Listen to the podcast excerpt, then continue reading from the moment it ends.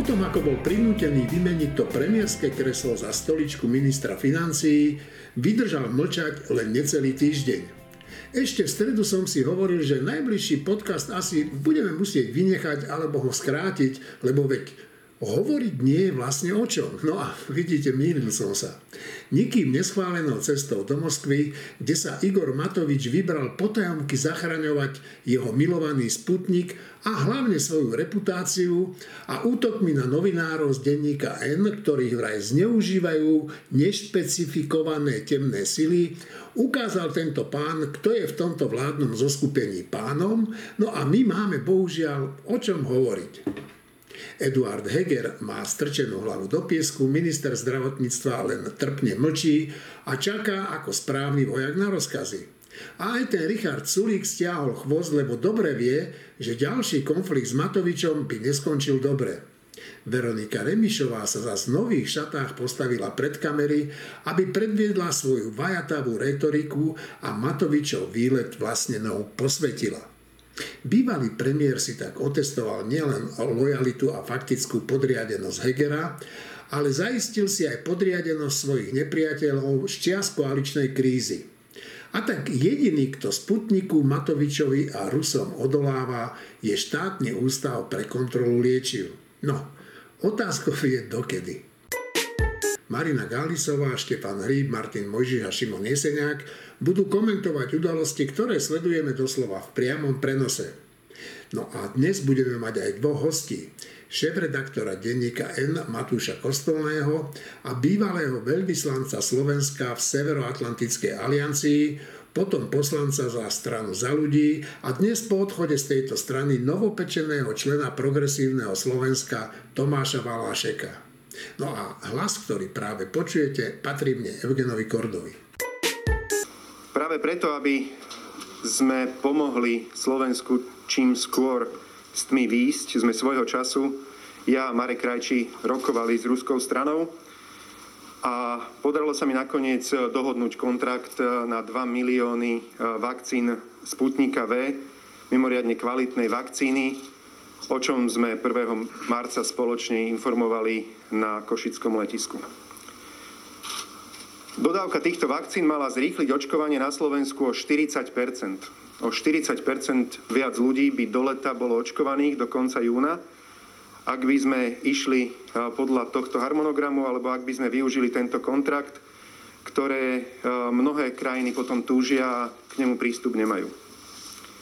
Bohužiaľ následne sa ukázalo, že ruská vakcína Sputnik V má na Slovensku príliš veľa mimoriadne vysoko postavených nepriateľov a robili všetko preto, aby zahatali cestu používaniu tejto vakcíny na Slovensku. Viete, že tak medzičasom využili túto vakcínu ako tzv. geopolitickú zbraň v hybridnej vojne aj na to, aby zosadili ministra zdravotníctva, aby zosadili mňa z pozície premiéra a potrebovali dosiahnuť ešte, ešte niečo nakoniec, aby zabránili, teda aby táto hybridná zbrán sa na Slovensku mohla používať a mohla takto chrániť životy a zdravie. Zároveň ďalší fakt je, že podľa prieskumov až 500 tisíc ľudí na Slovensku nie je ochotných sa očkovať inou vakcínou ako Sputnikom V. Inak povedané, z obrovského množstva ľudí, ktorí sa nechcú očkovať, je približne tretina takých, ktorí sú ochotní sa očkovať jedine Sputnikom V. Zároveň platí, že na to, aby sme do budúcna sa zbavili aj týchto respirátorov, rúšok a mohli obmedziť e, tie obmedzenia, ktoré máme, potrebujeme dosiahnuť tzv. kolektívnu imunitu, a to bez týchto 500 tisíc ľudí, ktorí sú ochotní sa očkovať len Sputnikom V, na Slovensku nedosiahneme. Čiže áno, môžeme si byť alebo viesť svoje hybridné vojny, ale keď týmto ľuďom neumožníme, aby sa očkovali vakcínou, ktorou jedinou sú ochotní sa očkovať, nakoniec všetci na to doplatíme tým, že sa tu budeme mordovať s covidom ešte v roku 2030. Uh, áno, zároveň platí, že Rusi na základe toho, čo videli, že čo sa na Slovensku deje, de facto vypovedali zmluvu a požiadali slovenskú stranu o vrátenie 200 tisíc dávok vakcíny ktoré medzičasom teda už 6. týždeň skladujeme na Slovensku bez toho, aby chránili životy a zdravie tam, kde si tú vakcínu, kde po nej túžia a kde si ju vážia. Medzičasom je to 59 krajín na svete.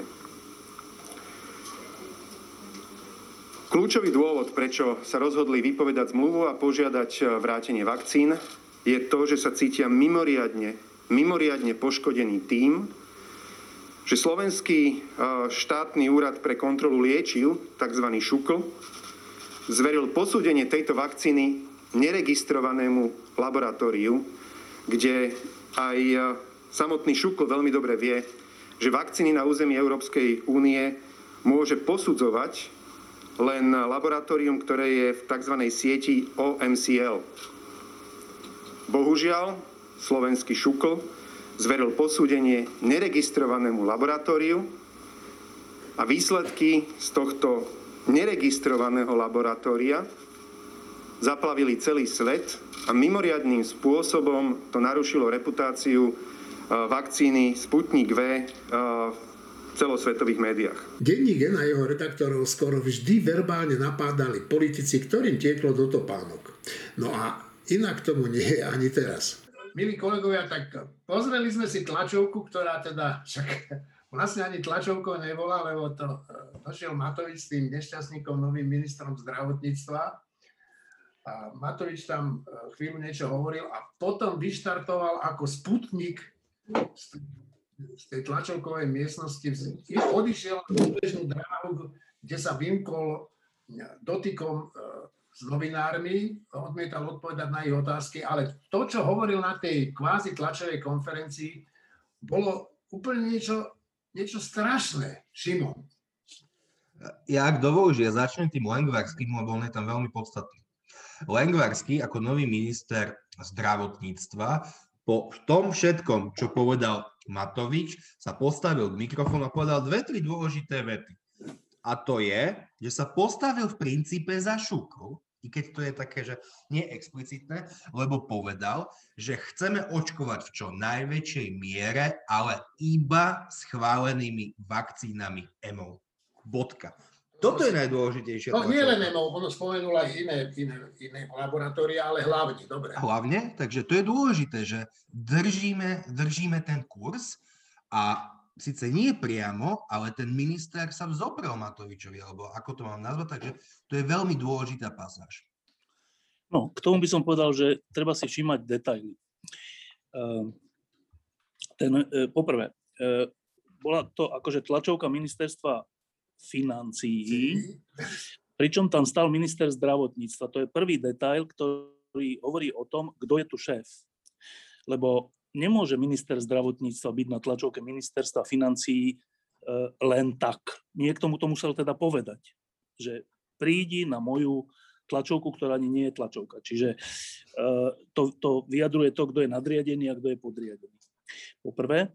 Po druhé, e, to vyhlásenie bolo, že, že toho teda ministra zdravotníctva, bolo, že áno, že my potrebujeme čo najviac vakcín, teda aj Sputniku, ale eh, budú, budeme používať tie, ktoré sú schválené buď eh, certifikovaným laboratóriom, to bola prvá veta, alebo EMO, to bola druhá veta. Nebolo to, že hlavne EMO, Prvá veta bola, že certifikovaným laboratórium. No a teraz detail číslo 3. E, Matovič povedal, že ide do Budapešti za Orbánom, kde ich certifikované laboratórium, ktoré je pod vplyvom Orbána, myslím, že tam došlo aj dokonca k nejakej výmene alebo niečo také, Áno, e, schválilo Sputnik, čiže výsledkom môže byť, a ja si myslím, že k tomuto smeruje, že my obídeme Slovenský, že Slovenská republika obíde vlastný šukl a bude sa riadiť certifikovaným laboratóriom pod maďarským šuklom, e, čím bude tá veta pána nového ministra zdravotníctva splnená, pričom to bude, že absolútna vojna inštitúcií na Slovensku, kde slovenské inštitúcie budú vyhlásené za tie, ktoré nevedia robiť laboratórne testy a maďarské vedia. To, to, ja to čítam takto, tú tlačovku.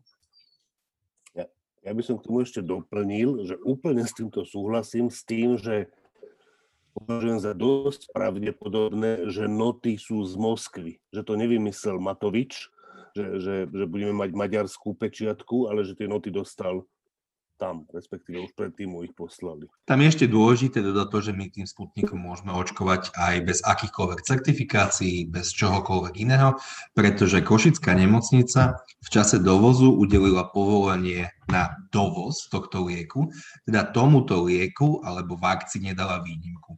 Takže to je o tom, že Matovič, bývalý minister Krajčí a ešte teraz Langvarský a hľadujú eh, ešte niekoho, kto sa za nich postaví a povedie, že, že Sputnik je bezpečný, ale keby veľmi chceli a chceli spraviť naozaj veľké ramena, tak oni tým Sputnikom očkovať môžu na výnimku. No to je, to, je, to, je, to je tá finta, že to, takto je to od začiatku, že že to môže aj minister zdravotníctva schváliť, ako aj nejaké iné lieky bez ohľadu na, šu, na šukl a bez ohľadu na EMU, tú Európsku agentúru liekovú, len potom je to na jeho zodpovednosť. Tak to, čo, to, čo sa tu my, čo tu akože už pol roka riešime, alebo tri mesiace riešime ako krajina, je poprvé úplná zbabelosť, že tak dobre, tak keď teda chcete, aby ten Sputnik tu bol, tak si to zoberte na svoju zodpovednosť tak, tak nech minister zdravotníctva povie, že dobre, tak na moju zodpovednosť. Bývalý minister Krajčí, dnešný minister e, nový Lengvarsky. Neurobili to. Tlačia Šukl do toho, aby to on urobil za nich, aby to bolo teda na zodpovednosť Šukl. A keď to Šukl neurobí, tak teraz idú do Maďarska, aby to urobil maďarský Šukl. Tak to, toto tu my riešime, že nikto tu nemôže zabrániť očkovaniu Sputniku e, ministrovi zdravotníctva, bývalému ani súčasnému keď by to naozaj tak chceli, ako sa tvária a ako, ako ich Matovič do toho tlačí, môžu to urobiť včera, predčerom, pred mesiacom, dneska aj zajtra. Neurobia to, lebo vedia, že je to predsa len zodpovednosť povedať, že očkujme a potom, keď bude náhodou nejaký problém. Tak tlačia iných ľudí, ktorí sú ale za to zodpovední zo svojej zmluvy, to sú tí ľudia v šukl, aby to povedali za nich. Keď tí prišli k iným výsledkom, tak oni sa hnevajú, hovoria o hybridnej vojne a idú teraz do Maďarska to vyriešiť. Tak to sa mi zdá, že e, je tak priehľadné a tak, e, e, ale v skutočnosti tak zákerné voči tým ľuďom zo Šuklu, že zase ďalší detail, už aj krotký Mikas, Mikas to je ten, ten, ten taký hygienik, ktorý už dlho nič nepovedal, tak teraz povedal, že prečo, prečo e, minister financí uráža Šukl, že to sú, že to sú nesprávne slova a nemá to tak byť. Tak tohto sme tu svetkami. Ešte ďalších vecí, ktorým sa dostaneme, ale v, tej, v, tom, tej, v tom hlavnom bode sme tohto svetkami, že, že e, Matovič nes, akože, nezvládol to, že bol odvolaný a teraz bude všetky svoje kroky, pre ktoré bol odvolaný, znova a znova presadzovať, aby dokázal, že bol nepravom odvolaný. O tu ide. No a to sa dostávame teda už od, toho, od tej vakcíny vlastne k podstate veci. Marina. E, ja tu vidím dva trendy. V podstate všetci konajú logicky. Konajú logicky všetky inštitúcie, ktoré sa odmietajú postaviť za Sputnik, pretože nie sa za čo postaviť. V skutočnosti Nikto nevie, že čo nám to presne tí Rusi poslali, pretože ono sa to očividne, aspoň podľa Šuklu, nezhoduje s tým, čo dostali, čo, o čom bolo písané v Lancete. Takisto sú pochybnosti, či to, čo prišlo do Brazílie, je v podstate nejakým spôsobom zhodné s, nejakou, e, s tou vakcínou, o ktorej teda Rusi tvrdia, že toto je ten Sputnik. My vlastne nevieme, že ako náhle nám príde jedna dodávka, a potom by nám teoreticky prišla druhá, čo stále neprišla, tak my nevieme, že či tie dodávky budú vôbec totožné. Tam je taká vysoká neistota, že e, v určitom momente môžem povedať, a je to vôbec vakcína? Čo to vlastne je? Rusi to vyrábajú kade tade po svete v rôznych podmienkách, ktoré podľa mňa nie sú schopní ustrážiť. A výsledkom je to, že tie vakcíny nie sú ani len totožné. Takže ja sa vôbec nečudujem ani Šuklu a už sa nečudujem ani pánovi Mikasovi, že vystúpil zo svojej submisívnosti a čo je samo o sebe vysokým signálom, že je to vážny problém. Veľmi by som sa čudovala, keby tu niekto bol ochotný na tú maďarskú pečiatku niečo s tou vakcínou riešiť na populácii. A ešte viac sa čudujem, že stále nebolo zverejnené, nebola zverejnená zmluva, ktorou bol Sputnik kúpený. Čiže my v podstate čo vieme? Vieme, že niečo bolo kúpené, to, čo nám bolo dovezené, nie je ani to, čo to malo byť. Nevieme, kto to kúpil, nevieme za čo. my nevieme, či vlastne vôbec nejaká zmluva existuje. Mňa nikto nepresvedčí, že tá zmluva normálne existuje. Ona podľa mňa vôbec nie je. Kým ju neukážu, budem to tvrdiť. A oni ju neukážu. No, je taká utajená, že ju až nemusia ukázať, ale ona vlastne zase podľa toho zákona e, ani nemôže byť platná, keď je utajená. Presne, pretože zmluva, no. keď nadobúda platnosť až zverejnením. Áno, no, ale dobre. Ale tam, sú, sa tam sú samozrejme nejaké výnimky, aby sme teda Áno, nehovorili no, tak, do, do vetra. Tak akože vážme slova, sú aj výnimky, môžu byť tajné zmluvy. Európska, tá, tá, tie, tie európske zmluvy sú tiež tajné o vakcínach, akože tie sú tiež tajné, čo je možno chyba, ale sú. Čiže zase hovoriť, že my máme tajné, kdežto všade inde sú verejné, není úplne tak. Čiže a, a môže byť aj výnimka a všeličo, je to zle, že je to tak urobené. Ja si myslím, že, že zmluvy s Ruskom majú byť čo najviac verejné, lebo keď sú zmluvy s Ruskom tajné, tak to je to najhor, najhoršia kombinácia. Ale, ale to, že samo o sebe, že, že by tá zmluva neexistovala, si nemyslím. Ale tam máš ten faktor, že keď uzatváraš zmluvu s dôveryhodným partnerom, čo si sám vlastne povedal, že, e, tak, a keď, keď uzatváraš zmluvu o niečom, čo je certifikované, tak tam už to, že o čo ide, je úplne podružné. Tam už tú zmluvu naozaj netreba vidieť. Ale keď uzatváraš zmluvu o niečom, čo je v zásade mačka vo vreci, ako vidíme, tak e, tam tá zmluva je dosť dôležitá.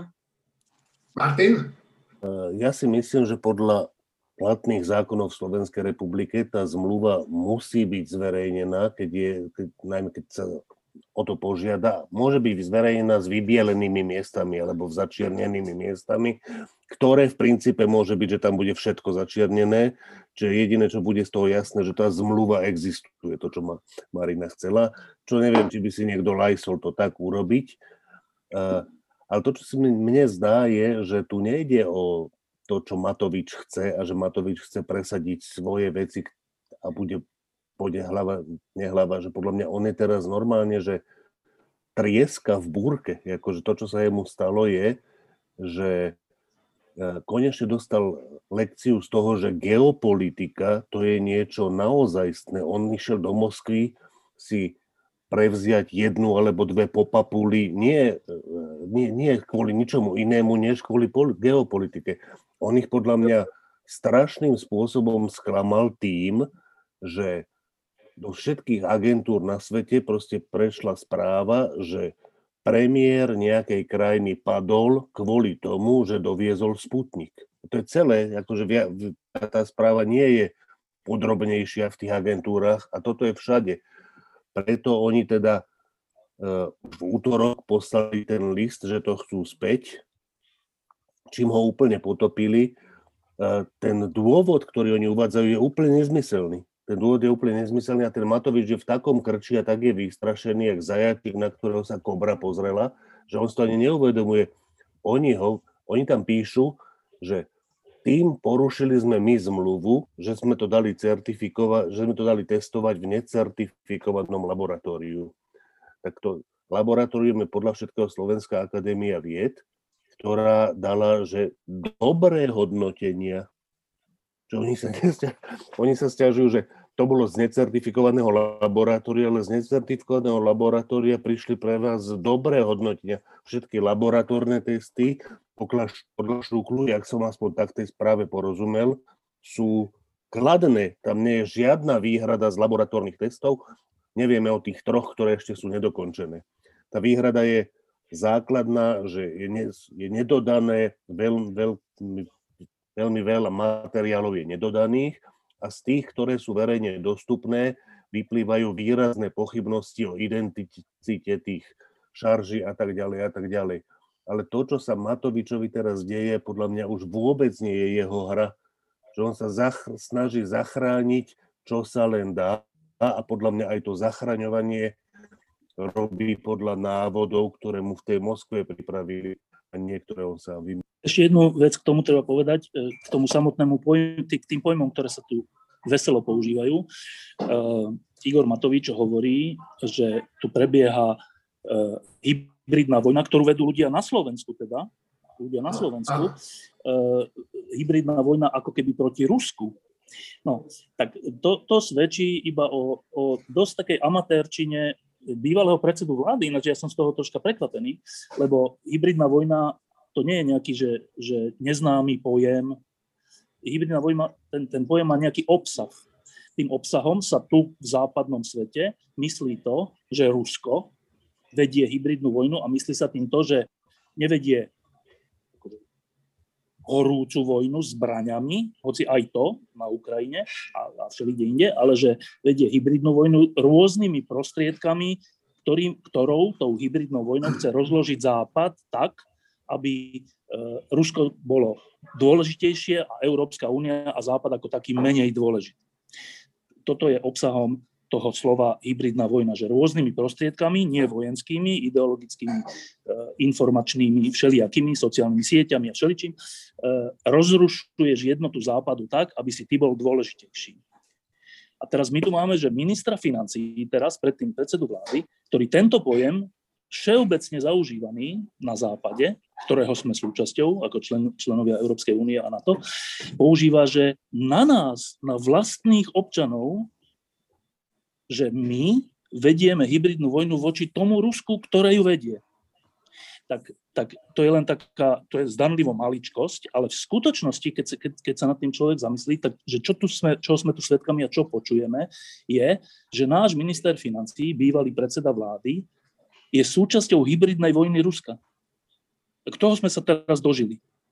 Že Rusko chce rozrušovať jednotu Západu a pomáha mu v tom dnes. A nie, že tajne, ale verejne a svojimi slovami a týmto pojmom slovenský minister financií.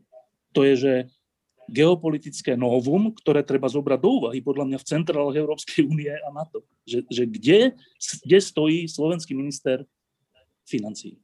No, ja som si ešte pôvodne myslel, že on sa len zbláznil, ale teraz, keď som si teba vypočul, tak bohužiaľ musím e, priznať, že je to asi ďaleko vážnejšie. Vrátane toho, že sa možno zbláznil. Martin. Myslím.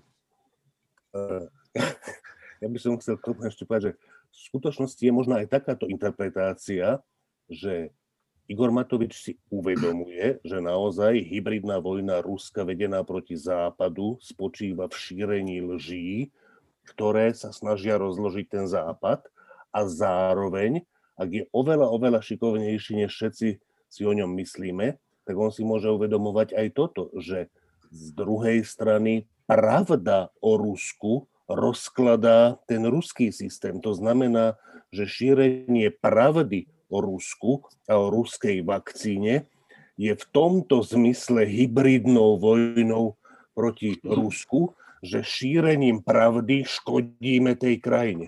Tak to len tak, že neodolal som tej možnosti postaviť sa na obranu Matovičovu aspoň raz v živote. Ešte jedna, no, ešte jedna, ešte jedna poznámka ale že uh, ja by som, mne sa ináč nepáči, keď sa hovorí, že sa, že sa niekto zbláznil, alebo že má psychické problémy a preto to tak je, lebo to sa nedá nejako overiť, môže to byť čistá urážka, môže to byť pravda, ale nemá sa to hovoriť, kým to nie je nejako potvrdené a ja si myslím, že, že to nie je potvrdené, čiže nemáme to hovoriť podľa mňa. Ale uh, ja si myslím, že to, prečo to minister financí robí nie preto, že sa zbláznil, ale preto, že e, kedysi sme tu mali taký, taký ten Mečiarov výrok, že keď, má, keď nás nepríjmú na západe, tak sa obrátime na východ. A ja si myslím, že, že e, minister financí potom, ako bol odvolaný, má pocit, že ho ten západ neprijal, dokonca, že ho sklamal, dokonca, že sa podielal na jeho odvolaní cez Sputnik a tieto veci. E, a že on sa obrátil na východ. Nie že, nie, že krajina, ale že on, lebo tam mu nič nevyčítajú. Tam mu nevyčítajú jeho konanie, kdežto my tu na západe, my na Slovensku, ale aj širšie, mu vyčítame nejaké veci. A ja, čiže ja by som nepovedal, že on sa zbláznil, alebo že to je nejaké nezrozumiteľné, alebo že to je nejaká hystéria, alebo čo, ale je to to, že, že cíti sa tu osamelý a v Rusku pocítil, že by mohol mať spojencov cez, povedzme, Sputnik, ale možno aj cez nejaké iné veci a to isté pocítil v Budapešti. A že to je vlastne obrátenie sa od západu na východ nie krajiny, ale jedného človeka.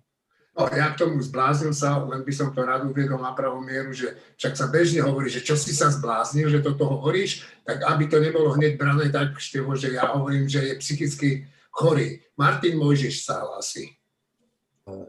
Ja si ináč myslím, že, že niekedy to, že, tá, že ten psychický stav človeka alebo psychiatrické poruchy ovplyvňujú jeho konanie natoľko, a keď to ovplyvňuje konanie celého štátu, že ja rozumiem tomu, čo Števo hovorí. Ja si myslím, že existuje istá hranica, za ktorou už je nerozumné sa vyhýbať týmto pojmom, lebo bez nich sa proste nedá celkom pravdivo vypovedať o tom. A druhá vec, ktorú si myslím, že áno, on mohol mať ten pocit, že sa obracia tam, kde ho chcú, do útorka. V útorok, na ten list, tak pochopil, že počkať, oni mu ale vyčítajú, že, že milý, milý kamarát, takto teda kamaráti nebudeme, buď to budeš robiť ako Orbán, tam sa pozrieť, tam je príklad, alebo my s tebou skončíme. To znamená, že tá časť, a fakt je, že on sa teraz silou, mocou snaží, akože, aby mohol pokračovať v tej hre, ale je to komplikovanejšie pre mňa. No, počkaj Martin, ale akože zase detaily.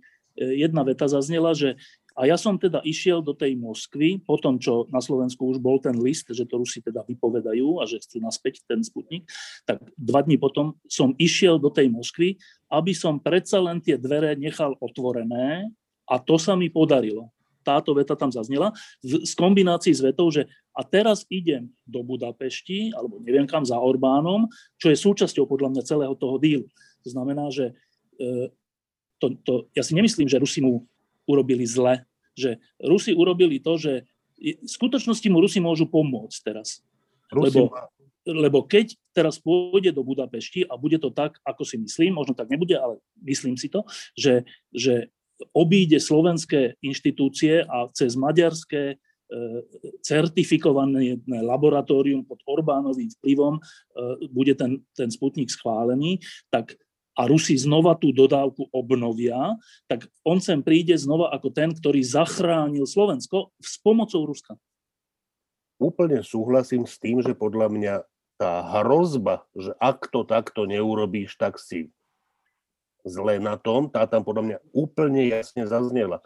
To, že lietadlom späť z Moskvy a oni vtedy dajú na Twitter tie informácie o tom liste, ktorý dovtedy o ňom vedel Matovič, Heger a neviem kto ešte na, na Slovensku a zrazu sme o tom vedeli všetci. To je ruská hra, to znamená, že ja súhlasím s touto interpretáciou, Štefan, ale si myslím, že uh, on k nej bol absolútne dotlačený, že nemal na výber. Druhá vec je, že či ju rád prijal, lebo to je niečo, čo mu ako tak, ak, sa to, ak to všetko dobre dopadne pre ňoho, a ja si myslím, že to dopadne dobre pre ňoho, tak mu to umožní ešte ako, ako tak si zachovať tvár, aj keď, no, akože stráca túto ešte aj takých ľudí, ak je hlavný hygien. No, teraz si hovorím, že ak to dopadne pre neho dobre, no tak eh, to uvidíme ešte, ako to dopadne. A ale z toho všetkého, čo sme zažili za posledných 24 hodín, vystáva jedna otázka, že či to dobre dopadne aj s touto novou vládou.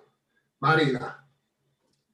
Ja som chcela ešte k tomu predošlemu povedať, že no. toto je vyslovene ruská stratégia. Oni si doslova pestujú, grúmujú takýchto osobnostne labilných, a nie vždy osobnostne labilných lídrov e, v týchto hraničných štátoch, ako sme my, ako je Maďarsko, ale všade, kde vycítia nejakú slabosť, tak oni si ich pripravujú preto, aby ich v nejakej chvíli mohli pre seba použiť. A robia to a presne aj takýmito metódami, že s nimi takto manipulujú, že proste v pravom okamihu niečo zverejnia, čím ich zahambia, v, podkúria im v nejakej domácej kríze a ten chudák sa potom jednoducho doslova uteká vyplakať k matičke Rusy, lebo tam tuší akú takú podporu a možno tuší, možno nie, že aj tie jeho krízy z časti podkuruje tá matička Rus, presne preto, aby z neho vytvorila manipulovateľného človeka.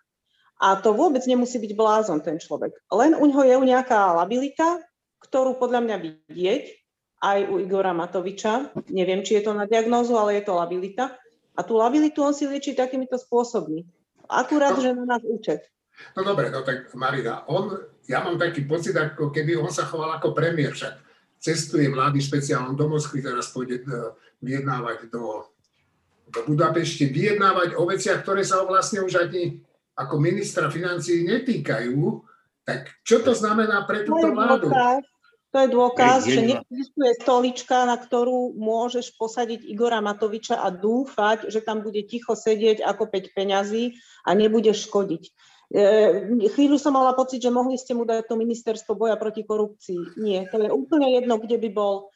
Z každej stoličky by robil presne toto, čo robí teraz a pokiaľ sa premiér, je, pokiaľ je premiérom človek, ktorý ho neuprace a nepovie mu, že kde máš limity, milý Igor, tak jednoducho to robiť bude. Toto Martin? už nejde iba na jeho vrúb, ale aj na vrúb premiéra. Martin? Znova sa musím zastať Igora Matoviča. Podľa mňa je úplne v poriadku, že sa chová ako premiér, veď on je premiér. Dobre, Šimonko? Ja mám čo dodať, jediné, čo by mohol Igor Matovič riešiť, je ako zohnať peniaze na vakcíny, ale to je celé, čo má riešiť. Takže, ako povedali kolegovia, Igor Matovič, ako som ja písal vo svojom trikrát, zostáva de facto premiér. De jure je to možno no, no Eduard dobre, ale, ale na to sa nepýtam na tie vakcíny, však o tých sme sa už dlho bavili ale pýtam sa na to, že čo toto chovanie, e, aký to je odkaz pre fungovanie tejto vlády, že to není e, no, zanedbateľná vec, čo urobil. No, veď vraví, no, odkaz je taký, že Igor Matovič je stále premiér a dokým sa mu Eduard Heger nevzoprie a niečo také mu nezatrne, tak sa nezmení nič. To je odkaz. No, e, to je, to je taká zložitá vec trocha. Vždy, keď, keď niekto by teoreticky mal vystúpiť z tieňa niekoho iného v akejkoľvek oblasti, tak sa to nedieje, že hneď. Vždycky sa to deje tak, že chvíľku je úplne lojálny, potom je trocha lojálny, potom, zase, potom začne vidieť aj nejakú chybu, ktorá ohrozuje aj jeho a potom sa prípadne vzoprie niekto. E, tak to bolo aj s Pelegrínim a tak to, bolo, tak to je s každým, kto je pod niekým veľmi výrazným, kde je submisívny, tak keď dostane funkciu, to není tak, že na druhý deň e, je hneď teda sebavedomý a, a teda šéfom toho bývalého šéfa. To, to tak v ľudskej psychike asi nefunguje nikde. Čo je na tom nepríjemné na tejto situácii je, že ja si myslím, že Igor Matovič si toto presne uvedomuje a preto robí to, že v prvých dňoch potom, čo už nie je predseda vlády, e, vovádza nového predsedu vlády aj ministra zdravotníctva do situácií, kde musia ako keby súhlasiť s niečím, s čím možno ani nesúhlasia, ale musia, lebo však tak sú rozdané karty už rok. Čiže aby, aby došlo človeku do krvi to, že ja som predseda vlády a ja som minister zdravotníctva a ja rozhodujem a nie minister financí, ktorý vedľa mňa stojí, tak to nejaký čas trvá. Najmä teda možno sú osobnosti, ktorým to tak nejaký čas netrvá, ale vo väčšine prípadov to nejaký čas trvá. A v tomto zmysle je to až také zákerné, že, že e, nedáš šancu novým ľuďom ujať sa funkcií dôstojne, stále im tam budeš do toho hovoriť od prvého dňa e, s tým, že vieš, že prvé dni a prvé týždne a možno prvý mesiac, prvé mesiace ti to bude vychádzať. No, čiže ja si myslím, že to, čo sa deje, je, že, že Igor Matovič nedal svojim nominantom e, čas na dôstojný začiatok. To je veľmi smutné, lebo oni majú, že to sú ľudia, ktorí majú mať svoju dôstojnosť a on ich zaťahuje od prvého dňa do svojej, do svojej hybridnej vojny za svoje nápady. Eh, ja som neočakával, a podľa mňa to nikto neočakával, že deň po tom, čo sa stane Eduard Heger predsedom vlády začne byť ako keby nejaký veľmi kritický voči Matovičovi, tak to nefunguje. To sa stane až vtedy, keď tie kroky, ktoré Igor, Igor Matovič robí, začnú škodiť aj Hegerovi samotnému a aj ministrovi zdravotníctva samotnému, ale no, na to je ešte málo času. Čiže no, ja by som ich za to nekritizoval zatiaľ. A tieto, a tieto kroky neškodia? No, zatiaľ, zatiaľ im akože osobnostne neškodia.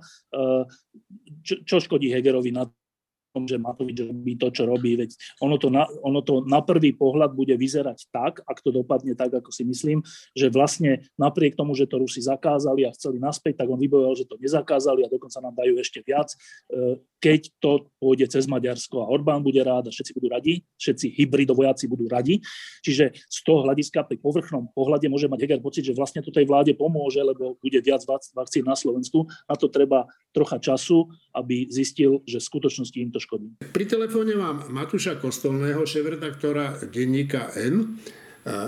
Matúš, ja mám v princípe len dve otázky na teba. Že kratučko, keby si okomentoval teda tú spanilú cestu e, ministra financí e, do Moskvy, ale len veľmi krátko ťa poprosím. A potom druhá otázka je, že, že on, ten Matovič, v nejakom afekte alebo v čom zase hovoril o novinároch z denníka N, ktorí sa vraj nechali zneužiť nejakými temnými silami alebo čím. No tak poprosím ťa pár slov.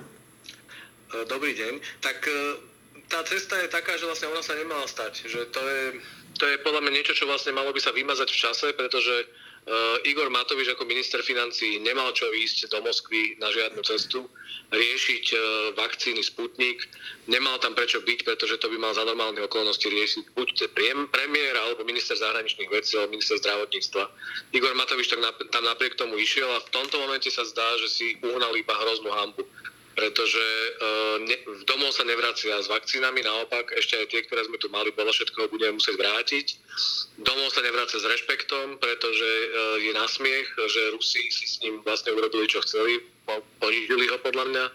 A ešte sa vracia aj s, podľa mňa s problémami vo vnútri koalície, pretože koaliční partnery museli za tento jeden deň, na túto jednu cestu do Moskvy, pochopiť, že Igor Matovič je úplne rovnaký, ako bol, keď bol premiérom, čiže všetkých iba uráža, všetkých iba uh, atakuje a, a vytvára samé konflikty, nikoho si neváži, všetko robí iba sám podľa seba a podľa vlastných, podľa vlastných záujmov. Takže tá cesta sa mne v tomto momente zdá, že teda Igorovi Matovičovi veľmi nevyšla. No dobre, ale tak e, ste na vine zjavne vy, novinári z denníka N. Tak uh, Igor Matovič dnes vyťahol v priebehu, v priebehu dňa napísal tri statusy na Facebook, čiže je späť tam, kde Áno. sa pár dní počas tej vládnej krízy uh, abstinoval od Facebooku a, a vôbec od uh, verejného vystupovania a musím povedať, že to bolo oveľa znesiteľnejšie aj on na, tie, na tých pár dní, keď ho nebolo vidieť a počuť, tak sa zdal, že vlastne by mohol, mohlo to predsa len nejak fungovať. Dnes je späť, takže dal tri statusy a v tých troch statusoch ukázal celý svoj register. Čiže uh, jedna vec je, že sú za tým nejaké temné sily, čiže proti Sputniku bojujú nejaké temné sily a je to nejaká konšpirácia, nejaké sprísahanie. Potom sú to idioti, ktorí, uh, ktorí nechceli, aby ten Sputnik na Slovensku zachraňoval životy Predpokladám, že tým myslí uh, našu liekovú agentúru, ktorá je rešpektovaná. Neviem o tom v minulosti, nepoznám prípad, že by že by uh, politici, či už opoziční alebo koaliční, spochybňovali kvalitu práce uh, liekovej agentúry. Teraz zrazu teda Igor Matovič hovorí, že idioti. Asi tými idiotmi myslí aj koaličných partnerov, pretože pamätáme si dobre, že práve za ľudia a, a SAS Mm, spustili tú koaličnú krízu, keď, e, keď pokutne Igor Matovič doviezol Sputnik na Slovensko, takže predpokladám, že tam ráta aj ich, že neboli nadšení z toho, že on vybavil, vybavil tento mm, neidentifikovateľný tovar z Ruska, ktorý mal zachraňovať podľa neho životy. No a potom má ešte e, Ratlíkov. Ratlík mi nazval politikov, ktorí, e, ktorí sa trasú a a nechcú, mu do, nechcú dopriať tomu, uh, nechcú dopriať Igorovi Matovičovi, aby zachránil životy. Predpokladám teda znova, iba dedukujem, že tým myslel Tomáša Valáška a ďalších politikov, ktorí uh, kritizovali tú jeho cestu. No a my sme sa tam priplietli tentokrát iba ako absolútne, povedal by som, že nesvojprávny, nesvojprávny iba nástroj týchto temných síl idiotov a ratlíkov a my sme si vyslúžili tú poctu byť menovaný pánom, pre, pánom premiérom, pánom bývalým premiérom a súčasným ministrom financí kvôli tomu, že sme zverejnili uh, podrobnosti z tej správy alebo teda z toho hodnotenia uh, ŠUKu, liekovej agentúry, uh, kde sa okrem iného písalo, to, píše to, že uh, nevedia posúdiť tie vakcíny.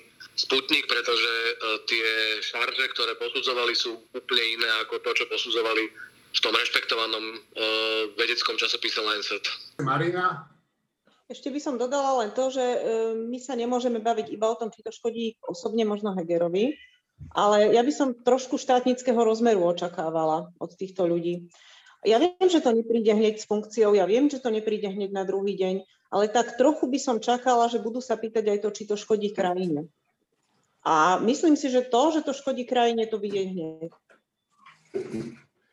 Dobre, tak zdá sa, že sme tému vyčerpali, tak kolegovia, ja vám veľmi pekne ďakujem. Majte sa pekne do počutia, možno o týždeň. Ja som chcel povedať jednu vetu a keď chceš ju použiť, keď nie, ale tá veta je, to aj tak je to na konci. Ja by som chcel vyjadriť úprimnú sústrasť celému Spojenému kráľovstvu Veľkej Británie. Dnes zomrel princ Filip.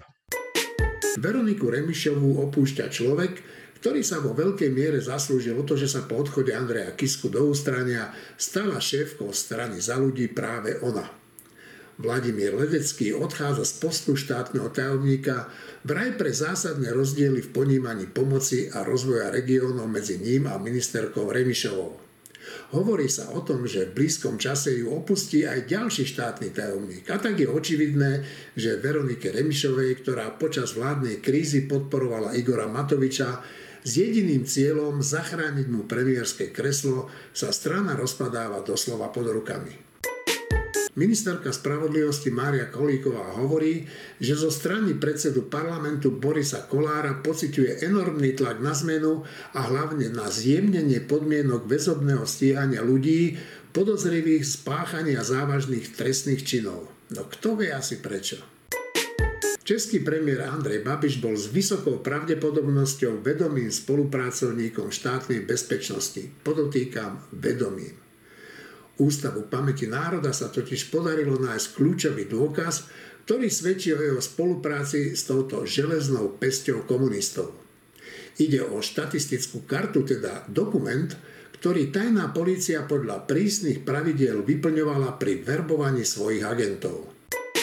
Ukrajina, teda jej nezávislosť, nedá Vladimírovi Putinovi spať. Potom, ako Rusko nezákonne anektovalo Krym a obsadilo niektoré časti východnej Ukrajiny, po niekoľkých rokoch začalo na hraniciach opäť sústreďovať veľké vojenské sily. Zatiaľ, čo demokratické štáty sú znepokojené a obávajú sa eskalácie napätia, ktoré môže prepuknúť do ozbrojeného konfliktu, Rusko tvrdí, že sa nič nedeje a že vlastne ide len o cvičenia. Sedí tu so mnou Tomáš Valašek.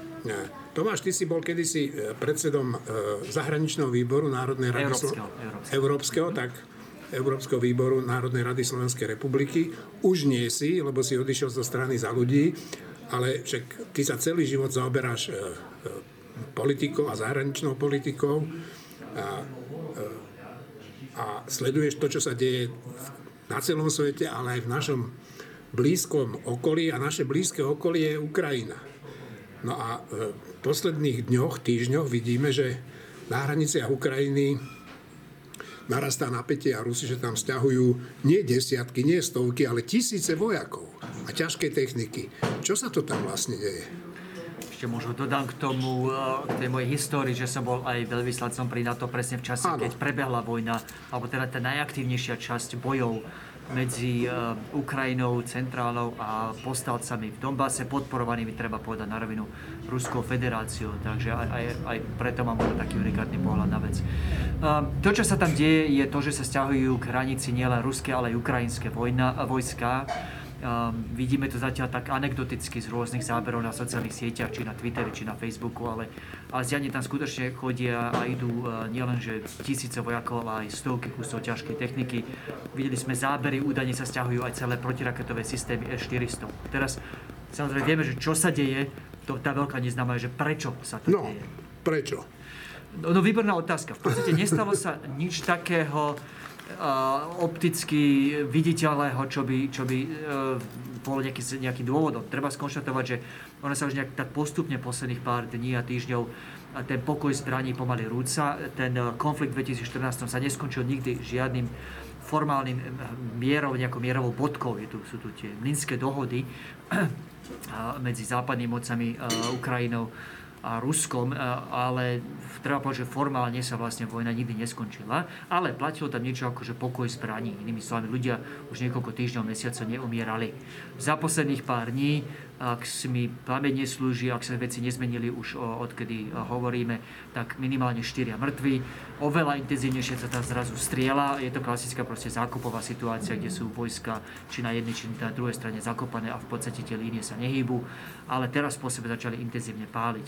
Prečo sa stiahujú aj tie tanky, ehm, či sú to už potom bojové vozidla pechoty, opäť protiraketové systémy, odpoveď presne nepoznáme, taká tá najpravdepodobnejšia špekulácia je, že Rusko tak trošku testuje nového amerického prezidenta a novú situáciu. Chce si jednoducho overiť, či, či je Biden bude stáť na strane Ukrajiny a, a či bude ochotný aj sa postaviť a zabojovať za svojich spojencov, ak teda príde na lámanie chleba. Takže asi to je taký jediný logický kontext. Žiadna ruská deklarácia, kde by jasne povedali, že prečo robia to, čo robia, zatiaľ nebola. No, ty hovoríš, že môže ísť o testovania nového amerického prezidenta, či bude ochotný sa postaviť za svojich spojencov, tak Ukrajina nie je spojenec zatiaľ. Ukrajina nie je ani v NATO. Biden povedal takú vetu, že stojíme pri vás, ale e, stáť e, je málo. Čo by mali Spojené štáty urobiť, aby e, takéto tie chúťky Rusov od možnej agresie, aby ich potlačili?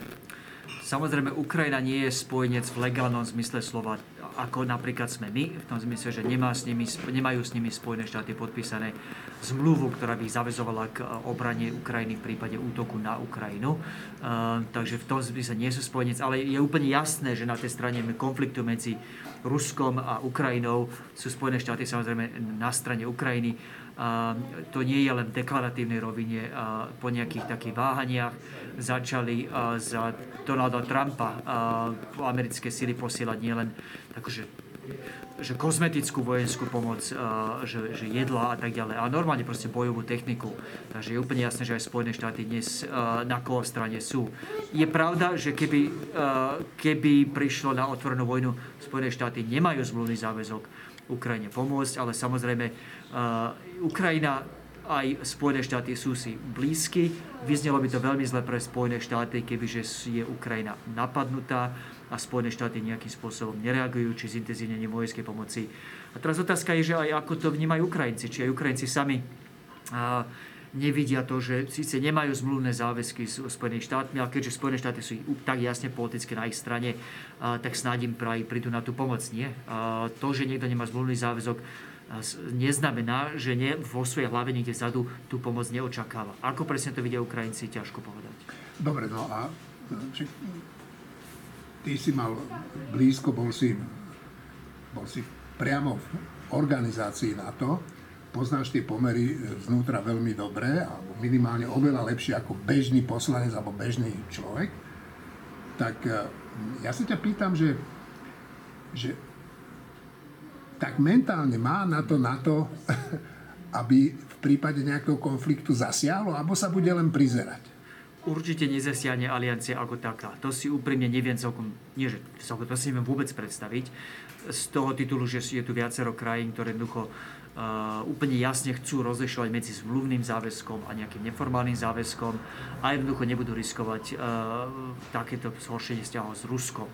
Takže som si istý, že, že NATO ako aliancia politicky by sa síce pridala na stranu Ukrajiny, jasne by pomenovala Rusko ako agresora, ale situácia, že by NATO vyhlásilo, sa vyhlásilo ako, ako súčasť tohto konfliktu a pridalo by sa do bojov na strane Ukrajine, neexistuje. Takže to, čo si viem predstaviť, je, že v prípade nejakého zintenzívnenia bojov, lebo opäť boje už de facto prebiehajú, ľudia umierajú doslova.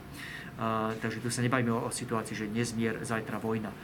Boje už teraz prebiehajú, takže uh, vie si predstaviť, že v prípade zintenzívnenia bojov jednotlivé členské krajiny NATO začnú vysielať oveľa viac vojenskej pomoci ako na Ukrajinu, ako vysielajú teraz, aby pomohli Ukrajine ustať ten konflikt a, a nenechať si ukradnúť ešte viac územia Rusmi sponzorovanými povstalcami z, z, z Donbasu. No, e, ty si známy, je to tak, taký blbý výraz, že prozápadnou orientáciou a taký aj minister zahraničných vecí pán Korčok, tak čo by v takomto prípade Slovensko malo urobiť podľa teba? Tak, tak. Moja prozápadná orientácia nie je nie otázka nejakej osobnej filozofie. To samozrejme priamo vo všetkých našich bezpečnostných dokumentoch Slovensko má vpísané vo svojom DNA, chvála Bohu, od svojej nezávislosti, že chce byť súčasťou západných inštitúcií. Čiže v tomto zmysle som sa len držím aj, aj slovenských deklarovaných línií a politik.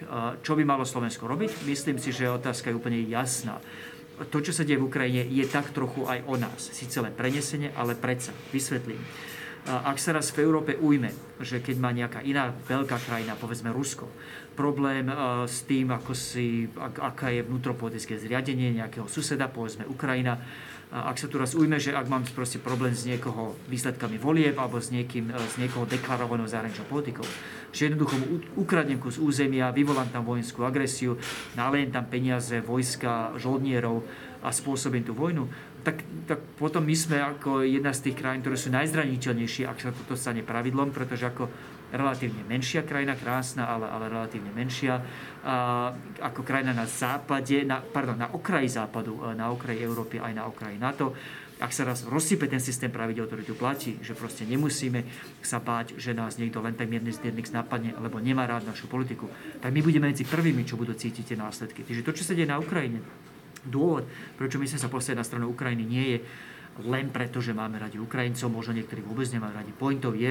opäť bojujeme za určitú sadu pravidel, noriem, zákonov medzinárodných, ktoré tu fungujú. Chvála Bohu, od konca druhej svetovej vojny tie deklarujú úplne jasne, že každá krajina má právo poprvé na vlastné vnútorné zriadenie, po druhé na deklarovať si vlastnú zahraničnú politickú líniu a neexistuje, že nejaká veľká krajina ich napadne len preto, že si deklarujú niečo, čo sa tej tretej nepáči. No dobré, ale už sa to tu stalo, keď, keď Rusko vlastne, však to boli Rusi, to neboli nejakí povstalci, ktorí e, na Donbase a, a Rusko anektovalo nakoniec Krím. A čo sme urobili? Neurobili sme dokopy nič. Takto, bola to kombinácia aj postalcov, aj ruských vojsk. Ak chcem byť úplne úprimný, e, to, čo sa dialo podľa dostupných informácií, a opäť v tom čase som, som aj, aj bol v aliancii ako stály predstaviteľ, mal som celkom dobrý náhľad do veci. To, čo sa stalo celkom jasne, bolo to, že bola to postanie z začiatku ľuďmi z miesta, či z Luhanska, či z Donecka, ale od začiatku pomáhané, organizované, sponzorované ruskou stranou. Keď to postanie začalo prehrávať, v tom, ak sa nemýlim teraz v auguste roku 2014, tak na Rusko zjavne nalialo poctivé normálne ruské vojska, žiadny ruskom vyzbrojení žoldnieri a normálna ruská armáda. Tá pomohla zvrátiť situáciu v neprospech ukrajinskej vlády a vlastne vďaka nej sa podarilo tým povstalcom ukradnúť tú časť územia alebo dostať pod svoju kontrolu tú časť územia, akú majú. Ja rozumiem otázku, že keď sa to už raz stalo, že, že vlastne už nie je neskoro, či už nie je neskoro nejaký tento princíp znovu zachraňovať. Ja hovorím, nie je. To, čo sa udialo v 2014 je samozrejme nešťastné, ale celou pointou našej politiky odvtedy, to znamená aj tá vojenská pomoc Ukrajine, aby tá sila nemala ísť ďalej, ale hlavne sankcie, aby bolo úplne jasné, že bude ekonomická daň, ktorú tá krajina, či Rusko, či iný, toto nie je protiruská politika, to je dodržiavanie pravidel hry v Európe. Čiže tá daň, ktorú ten agresor zaplatí, bude tak vysoká, že sa mu to neoplatí zrobiť znovu. To všetko má svoj význam, lebo pointou je odradiť budúce ďalšie kroky, alebo odradiť ktoréhokoľvek agresor, agresor agresora, či Rusko, či iný, od toho, aby sa zamýšľal nad niečím podobným znovu. Aj preto si myslím, že teraz, ak sa teraz skutočne potvrdí, že Rusko vysiela svoje sily aj cez hranicu na Ukrajinu, bude treba zareagovať okamžite podporou, vojenskou podporou Ukrajiny. To nie je o nejakom štvaní, to nie je o nejakom zaťahovaní sa do konfliktu, to je o tom, že či tu proste platia nejaké pravidlá hry v Európe, ktoré sú nám sveté, alebo v prvom rade nám, menším krajinom na periférii Európy najviac vyhovujú, alebo či proste pustíme k vode, ale potom znášajme tie následky. Potom budeme pripravení na to, že v prípade nejakého konfliktu keď sa niekomu, alebo v prípade, že niekomu sa nebude páčiť naša zahraničná politika, alebo ten typ politiky, ktorý tu prišiel k moci nejakých slobodných voľbách, no tak proste sa tu vyvolá nejaký konflikt, bude otrhnutá časť Slovenska, nech sa páči. Toto bude nová norma. Ak áno, to rozhodne to nebude, myslím si, v záujme Slovenskej. Ja budem určite proti, preto si myslím, že na tej Ukrajine treba zakročiť, aby sa tieto pravidlá hry neetablovali ďalej, obzvlášť u nás. No, dobre, hovoríš tu, že ak, ak Rusi prekročia, ak vznikne konflikt, OK, ale tom 2014 som videl, že Ukrajina sa ako keby vzdala. Áno, ja viem, že to bolo v inej situácii, že nebola na to pripravená, ale e, že ty určite budeš aspoň šípiť, ak to nevieš z istotou, že teraz je tá situácia na Ukrajine taká, že by sa bránili? Neviem si celkom dobre predstaviť uh, situáciu, v ktorej by sa táto vojna skončila nejakým jasným víťazstvom jednej alebo druhej strany. A toto nie je ako náhodný Karabach pred, čo to je teraz, necelý rok, kde sa úplne jednoznačne, proste bolo jasné, čo ten Azerbajdžan chce. Bol tu nejaký jasný vojenský plán, ktorý oni vedeli realizovať, to bola proste dobitie tých provincií okolo samotného náhodného Karabachu a, a za ideálne okolnosti aj okupácia alebo reokupácia alebo zabranie náhodného Karabachu ako takého. tu nie je žiadna takáto prirodzená hranica, prirodzená nová situácia, do ktorej sa vieme vojenskou cestou dostať. Preto si myslím a stále dúfam, že to, čo sa deje na ruskej strane, je len také trošku uh, rinčanie zbraniami, aby buď uh, prinútili Spojené štáty brať tú situáciu vážnejšie. Rusku sa určite nepáčilo, že prezident Biden nazval, a teda v odpovedi na otázku novinára, či je Putin zabijakom, odpovedal jednoznačne áno. Jednoznačne je, je moje slovo, on odpovedal jednoslabične áno. A, a predpokladám, že to, čo sa deje, je také trošku upozornenie, že pozor, môžete si do nás skopať, ale my sme ešte stále niekým, koho potrebujete k riešeniu situácie, či na Ukrajine, či v Iráne, či v Sýrii. A ne, nezabúdajte, nemôžete si do nás skopať len tak svojvoľne. To si myslím, to, to dúfam, že sa reálne deje, lebo opäť nevidím tu žiaden vojenský cieľ, ktorý vie Rusko nejakým naliatím vojsk, ľubovoľnou počtu vojsk dosiahnuť. A platí aj to, že Ukrajina je v porovnaní s roku 2014 oveľa lepšie pripravená. Ako v tom roku 2014 bola, tak povedať, prechytená a nepripravená úplne jasne. Ukázalo sa spätne, že šéfovia niektorých spravodajských služieb robili, alebo teda vysoko postavení ľudia v spravodajských službách Ukrajiny robili v skutočnosti pre ruskú stranu. Takže tá ukrajinská strana bola od začiatku znútra sabotovaná a podritá bez nejakej väčšej šance na úspech. Dnes je to iné. Prezident Zelenský je možno nepopulárny, 24-percentná podpora verejnosti, ale garantujem, že v prípade nejakej vojny sa veľmi rýchle zomknú okolo neho a že by tá situácia a tá podpora, aj tá obrana Ukrajiny vyzerala úplne inak, ako to vyzeralo roku 2014. No, posledná otázka, že ak by teda, nedaj Bože, došlo k tomu konfliktu a Slovensko by sa malo rozhodnúť, že, že nejako pomôže Ukrajine, tak ako to môže prebehnúť? Je na Slovensku dostatočne veľká vôľa, veď máme tu kopu všelijakých bývalých exkomunistov, ktorí teda si, by si toto nevedeli predstaviť. Tak akým spôsobom by tá pomoc mohla sa odštartovať? To sú dve otázky v jednej. Prvá je, že ako vieme ráde pomôcť, a druhá je, ako vieme politicky predať tú pomoc. Tak, tak začnem tou druhou. A to je samozrejme v prvom rade na vláde. Ja, ja len podotýkam, že táto vláda v mnohých veciach nemá jasno, ale v tej prozápadnej orientácii na EÚ, na NATO úplne jasno má. A je to vpísané nielen samozrejme v programu vyhlásení, ale aj v rôznych deklaráciách lídrov odkedy prišli k moci. A, takže bude samozrejme potom na vláde, budú mať moju plnú podporu a myslím si, že plnú podporu e, rozumne príčetne rozmýšľajúcich politických strán, ktoré opäť rozumejú, že na Ukrajine sa boje nie o Ukrajinu. Toto nie je o tom, či si chceme kopať do Ruska. Nikto si nechce kopať do Ruska. Ale pointa je, že či tu proste budú platiť nejaké pravidlá hry, ktoré platili 70 rokov viac od konca druhej svetovej vojny, či si vieme uchrániť. Toto je ten argument, ktorý takto ho treba postaviť. To je, myslím, zrozumiteľné veľa Slovákov. Takže to je otázka, že ako tú politickú podporu získať. Teraz je, že ako, čo vieme reálne pomôcť v podstate v dvoch rovinách. Jedna vec taká už aj vďaka našej pozícii, sú spravodajské informácie, tým, že sme na východe Ukrajiny, pardon, na západe Ukrajiny, na východe Európy, tak vidíme samozrejme a doslova tú situáciu trošku zbližšia. Vieme poskytnúť spravodajské informácie, ktoré iné krajiny nevedia. To je taká prvá základná pomoc, ktorá, ktorá sa by sa od nás očakávala. Druhá je prípadne vojenská. Proste, či sú, ak boje sa tam často bývalo sovietskou technikou, či, či je to munícia, či sú to iné veci, ktoré vy používajú Ukrajinci, často v našich skladoch máme. Čiže ja si myslím, že našom záujme by bola aj vojenská pomoc. Opäť, nejde to o žiadne štvanie, nejde to o žiadny protiruský postoj. Pointov je v Európe platia určité pravidla hry. Chvála Bohu, za ne chránia hlavne tie menšie krajiny, ako sme my. Keď raz dovolíme, že si tie pravidla hry rozsypú, tak my budeme medzi prvými, čo budú cítiť následky. Tak a to by, hádam, na dnes aj stačilo. Poslucháčom tohoto podcastu prajeme pekný víkend, dostupné a hlavne schválené vakcíny a samozrejme dobré zdravie. Ďakujeme, že ste nás počúvali.